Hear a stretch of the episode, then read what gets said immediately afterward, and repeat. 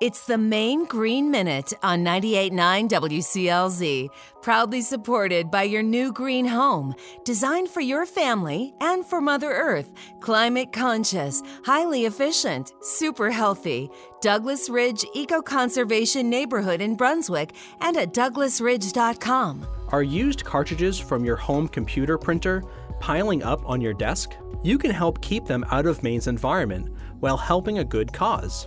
Having a home printer is a great convenience, but it adds up to millions of used printer cartridges that get dumped in landfills each year. You can recycle them and make a difference. Some Maine schools and other organizations collect these used cartridges as part of recycling programs that pay them for this service. You can search for them by zip code at earth911.org. Good for them and good for the environment. For more ways to make a difference for Maine's environment, visit the website of the Natural Resources Council of Maine. To get more green tips, go to 989wclz.com.